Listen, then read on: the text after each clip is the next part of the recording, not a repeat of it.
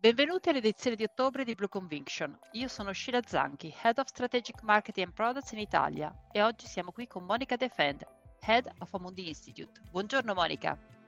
Buongiorno a tutti, grazie Sheila. La scorsa settimana la Fed e la Bank of England hanno lasciato i tassi invariati. La BCE ha alzato i tassi, ma non esclude una pausa. Pensi che questo sia sufficiente a evitare una recessione o gli effetti ritardati della passata stretta monetaria stanno tornando a pesare sull'economia? Grazie Sheila per, per, la domanda che è davvero al, al centro delle, delle, nostre discussioni eh, di, di asset allocation. Ma allora, sulle banche centrali, c'è chi, e mi riferisco in particolare alla Banca Centrale Americana, pensa che c'è stata questa economia estremamente eh, resiliente, per cui questa nuova crescita indurrà nuove fiammate inflazionistiche e quindi è necessario che la Fed eh, intervenga rialzando ancora, o chi come noi pensa che ci sia un ritardo nella trasmissione della, della politica uh, monetaria all'economia reale e quindi è necessario che la banca uh, centrale si, si, fermi. Quindi uh, noi siamo davvero in questa parte di, di campo eh, ci sono degli effetti ritardati eh, di un aumento così repentino dei tassi che i consumatori eh, americani, così come eh, i consumatori europei, purtroppo pagheranno con il prezzo di una crescita più lenta. I prezzi del petrolio sono saliti sopra i 90 dollari al barile. Qual è la nostra view sui costi dell'energia e quali sono i possibili rischi? Il prezzo del petrolio è una delle assunzioni chiave che stiamo facendo. Noi pensiamo che quella attuale eh, sia una fiammata temporanea e che quindi il prezzo del petrolio, per esempio, si ricondurrà uh, nel, nel, breve termine intorno ai eh, 90 dollari al barile. È un'assunzione importante perché significa che anche l'effetto su inflazione, prezzi della produzione più elevati è solo temporaneo e quindi non spingerà uh, le, le, banche centrali a ul, ulteriori preoccupazioni.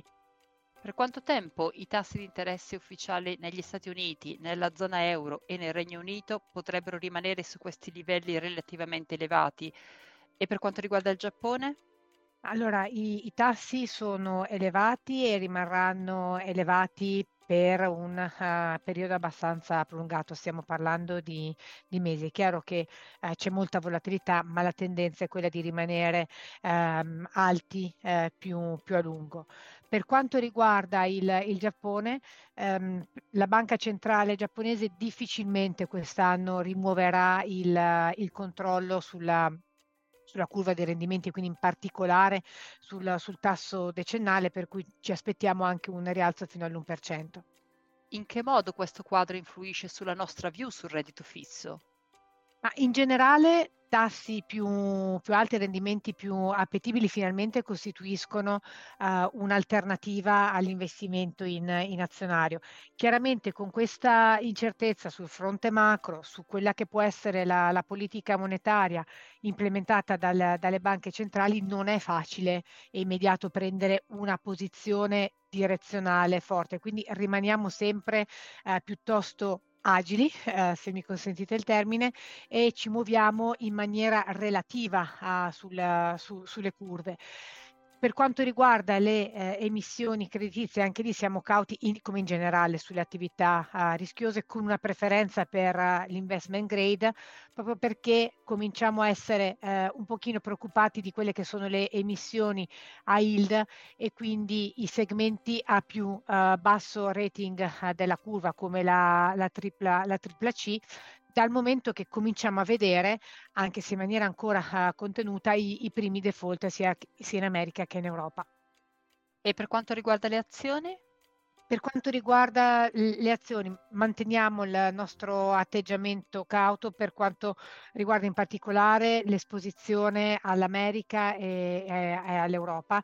Da questi livelli vista uh, quello che è il, è il, quadro macro che, eh, che, ci aspettiamo, non vediamo grandissime eh, possibilità di rialzo. Certo il Giappone eh, costituisce eh, una, una buona eccezione forse più spiegata dal, dall'andamento del, dello yen che non uh, i fondamentali, uh, i fondali, fondamentali delle aziende eh, giapponesi. Quindi rimaniamo eh, davvero disciplinati con un'attenta selezione dei, dei titoli uh, su um, aziende di, di, qualità con bilanci uh, stabili, su uh, tematiche legate ai, um, ai, finanziari, per esempio in, in Europa, titoli legati al, all'healthcare, quindi quei temi più di, di, lungo, di lungo periodo una preferenza però per i paesi eh, emergenti, questo sì, paesi emergenti rispetto a paesi sviluppati perché sono, eh, c'è una crescita endogena superiore rispetto eh, a quella dei eh, paesi eh, sviluppati, le banche centrali sono hanno già girato l'angolo e quindi hanno già cominciato a tagliare i tassi, quindi questo dovrebbe favorire questa uh, classe di attività. Al di fuori della Cina e mi riferisco a India, Indonesia, Brasile. Sempre parlando di mercati emergenti, all'inizio di quest'anno suggerivamo di puntare sul differenziale di crescita che ci aspettavamo fra mercati emergenti e quelli sviluppati a favore degli emergenti. Quindi è ancora così. Sì, l'ho, forse anticipato nella uh, risposta precedente. Sì, due motivi. Crescita, crescita endogena, quindi se volete un pochino più uh, slegata da quelle che possono essere le dinamiche globali, le, i, i, rischi uh, geopolitici. Eh, paesi come l'India, per esempio, o il Brasile stanno godendo di una riallocazione delle catene di, di approvvigionamento in quel um, complesso riordino di deglobalizzazione. E quindi questo sicuramente sicuramente va a, va a favorirli. E va a favorirli su tutto lo spettro delle classi di attività azionarie, reddito fisso eh, e valute, ovviamente con una selezione attenta, ma è importante anche eh, oltre a questo premio di crescita che si conferma ed è stabile non si allarga ulteriormente tra paesi emergenti e, e, paesi sviluppati il fatto che le banche centrali abbiano già iniziato a tagliare i tassi, quindi sono più avanti eh, nel loro ciclo di politica monetaria rispetto alle banche come la, la BCE o la Fed. E quali sono i principali rischi e le sfide per l'ultimo trimestre dell'anno? Sono legati un po' alle cose che ci dicevamo all'inizio, l'ipotesi importante sul, sul prezzo del, del petrolio, che per noi deve essere eh, una fiammata eh, temporanea. Quello che potranno fare le, le, banche centrali, molto probabilmente dicembre sarà il momento in cui eh, la banca centrale americana, per esempio, dovrà capire quale dei suoi eh, due eh, obiettivi, crescita o inflazione, dovrà, uh, dovrà privilegiare. E, e, poi la recessione. Eh, quando, quanto a lungo e, e, quanto profonda. Quindi queste tre cose sono tra loro uh, in maniera estremamente semplice, eh, in sequenza e molto legate, ma sono i tre rischi principali che vediamo. Per finire, quali fattori potrebbero rendere l'outlook più positivo? Beh, intanto avere ragione su quella che è eh, la, la, visione su uh, banche centrali e, e, petrolio in modo che uh, la recessione possa essere uh, meno profonda e, e, meno, e, meno, persistente di quanto possa essere pensata in uno, in uno scenario di rischio.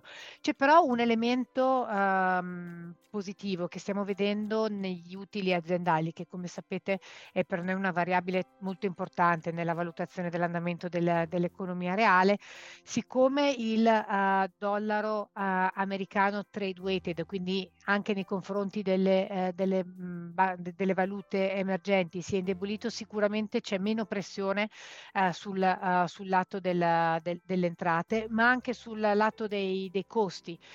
se pensiamo al prezzo del lavoro, all'inflazione, comunque c'è questo trend che noi vediamo in, in minorazione che si dovrebbe tradurre in minore ehm, pressione pressione su, sugli utili. Quindi se gli utili sono più forti, di sicuro sono un buon supporto uh, per uh, i, i, mercati azionari, anche in caso di uh, una recessione economica. Grazie Monica. Per concludere, manteniamo un orientamento prudente sugli attivi rischiosi e puntiamo sulla qualità, alla ricerca di opportunità di investimento. Monica, grazie ancora. Ma grazie, grazie Sheila e alla prossima. Arrivederci a tutti al nostro prossimo appuntamento di Blue Conviction.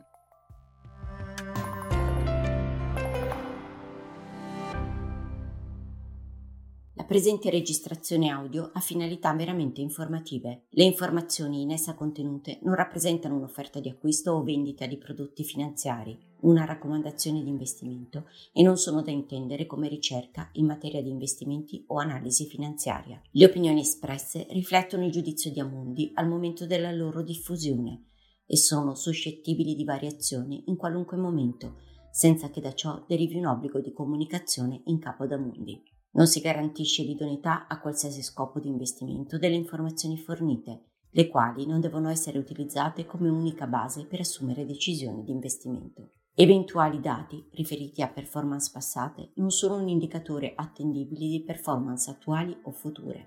Investire comporta un sostanziale grado di rischio. L'investitore, prima di qualunque investimento, è tenuto a prendere attenta visione della documentazione relativa allo strumento finanziario oggetto dell'operazione, la cui sussistenza è disposta dalla normativa vigente. Le informazioni contenute nella presente registrazione audio non sono dirette alle US Person, così come definite nel US Regulation Act della Securities and Exchange Commission.